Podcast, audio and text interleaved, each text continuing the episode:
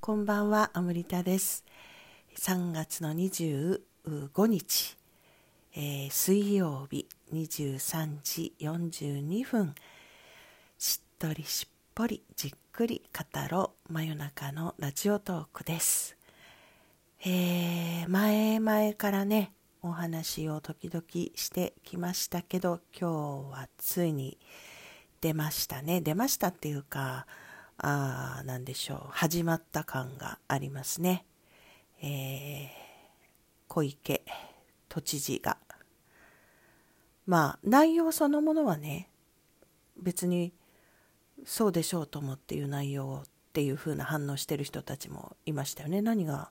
そんな緊急なのとかね。あの不要不急の外出を週末控えてくださいとか。あの大相変わらず言ってる中身は同じなんですけれどもね。イベントを控えてくださいとかね。でもトーンがね全然違いますし、えー、何しろとにかくオリンピックの延期を決めた後に急にもう早いですよね。このラジオトークでも私ずいぶん前にねオリンピックのことを一つ決断するもう時があのまあずいぶん前からもちろん延期の方向の可能性はね出てたんでしょうけどもそれを公にするタイミングでいろいろね、えー、やり始めるし数字も出始めるしっていうことをね言ってたんですけど本当にその通りになってますよね。うんなので、まあ、あの、私、それで自分の直感だけで喋ってたから、まさか、いろんな有名どころの、いろんなでもないけど、ね、あの、作家の方が、結構直接的に、あの、ね、備蓄をしときましょうとか、そういう言葉で、なんか、えー、語ってらっしゃったっていうのを私は後から知って、あ、そうだったんだと思いましたけど、まあ、当然ね、そういうことだと思うんですけれど、あの何でしょうね。あの昨日から今日にかけて一昨日？でしたっけ？オリンピックがね延期されて延期っていうのが正式に発表になってでまあなんかこうあれですよね。みんなもえじゃあこの後は？ってなるとねあの小池知事のロックダウンもありえるかもしれません。みたいなちょっと真似がもうできないですね。昔よくできたんだけど。あのということをまたねあの伏線を張っておいて、まあ、いつ起きてもあのやっぱりねっていうふうに思えるような感じで持っていきますよね日本ってね。あのそういう意味では少しずつ少しずつ小出しにしてもう遅いじゃんぐらいに世間が盛り上がる頃にやるというねとかなんか外圧とか外からの圧力があってもうしょうがないんですよこの状況でこれするしかっていうようなタイミングまで引っ張るんですよね。だからあの本当にそれまでにそれこそ不要なあの犠牲がね出ないようにというタイミングを祈るばかりですけどやっぱりまあなんか本当に変な感じはしますけどこの状況においては究極まであの対応策を取りましたっていうことをまあ、変な話アピールっていう意味もあってやるかもしれないなとは感じていますね。あの日本だけやらずに済みましたみたいなことをすごくこう嬉しそうにやることはなんか難しいような気がしますよね今の世界の状況を見ててもね。でもね、あのー、まあこういう話を私がしたりとか、まあなんかその情報でもこれは大事だなって思うことを、まあ、結構伝えたりするのはね、何回も言ってますけど、私はその見なきゃいけないっていうか現実っていうものがあって、あの自分はどこに根を下ろしているかって言ったら、この3次元で今起きているこの現実を見て、あのここからここから美味しいことがこれから見て取れるんだっていうことを、えー、知っているわけですよ。だから本当に悲惨とか大変とかねそれそういうものを好んで何かみんなで突入していく必要はないんだけどでもその究極のところをこうなんかこうなんていうのかな例えばみんなで一緒にじゃないけど通り抜けるとかもしくは見守ったり見届けたりすることによってそこにこう現れる究極のその人間の素晴らしさとか可能性とか愛とかっていうものがもうそこを通ったからこそそこにいたからこそ味わえるあのすごい愛があるわけですよね。あのまあ、その一端がイタリアの人がね、まあ、歌を歌っていたとか今どうなってるかはねわからないけれどもバルコニーから身を乗り出してみんなで歌を歌ってたとかねなんかなんかそういうこう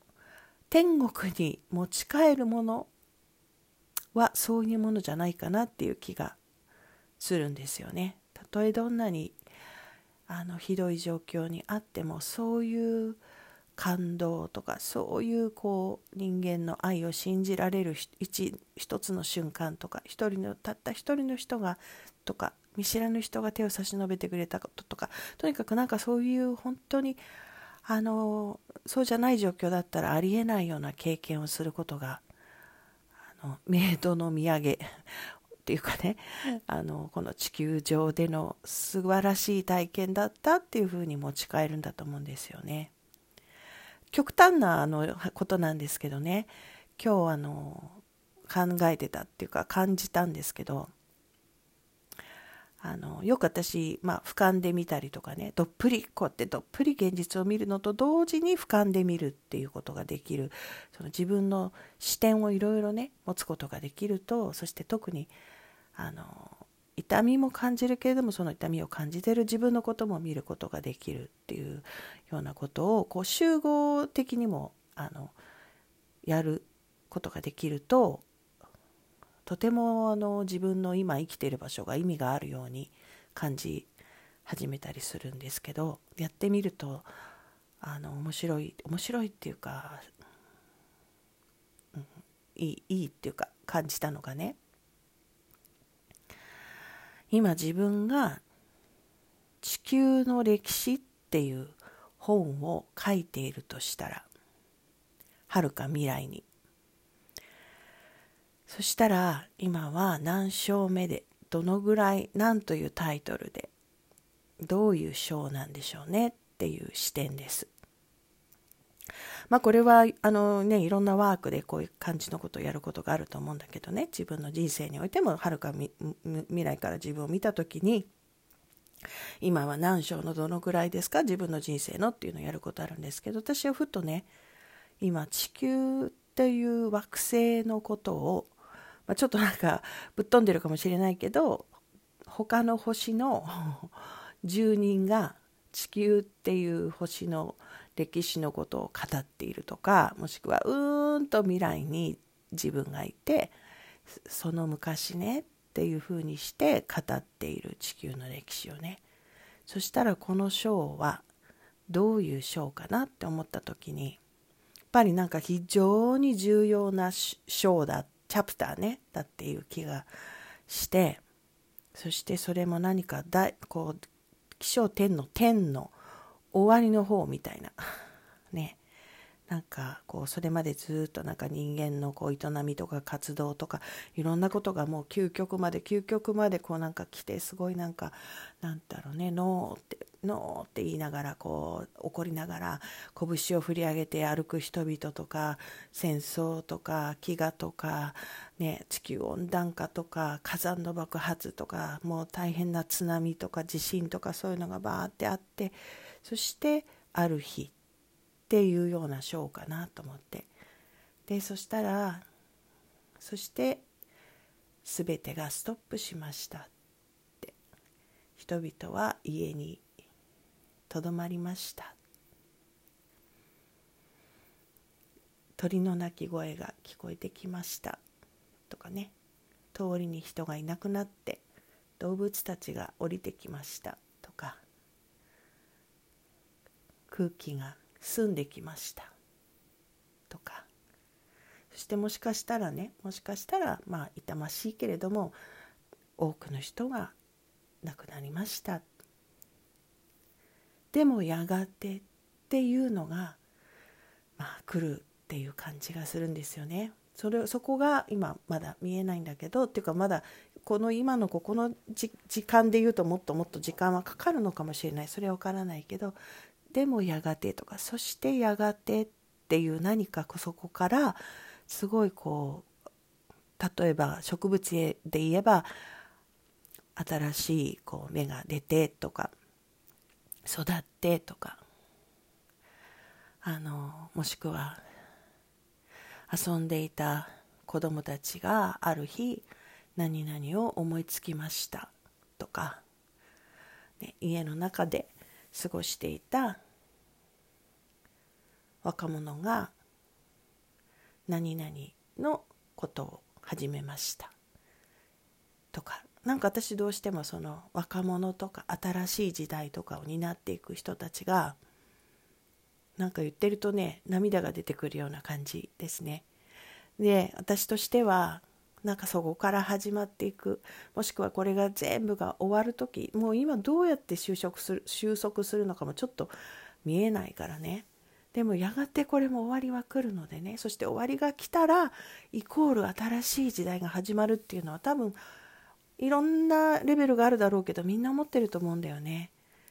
その時のこう新しい地球新しい時代の始まりの感覚。今の私の気持ちっていうか希望っていうか願いは体は本当にできればその時まで生きていたいな。それを見届けていたいな。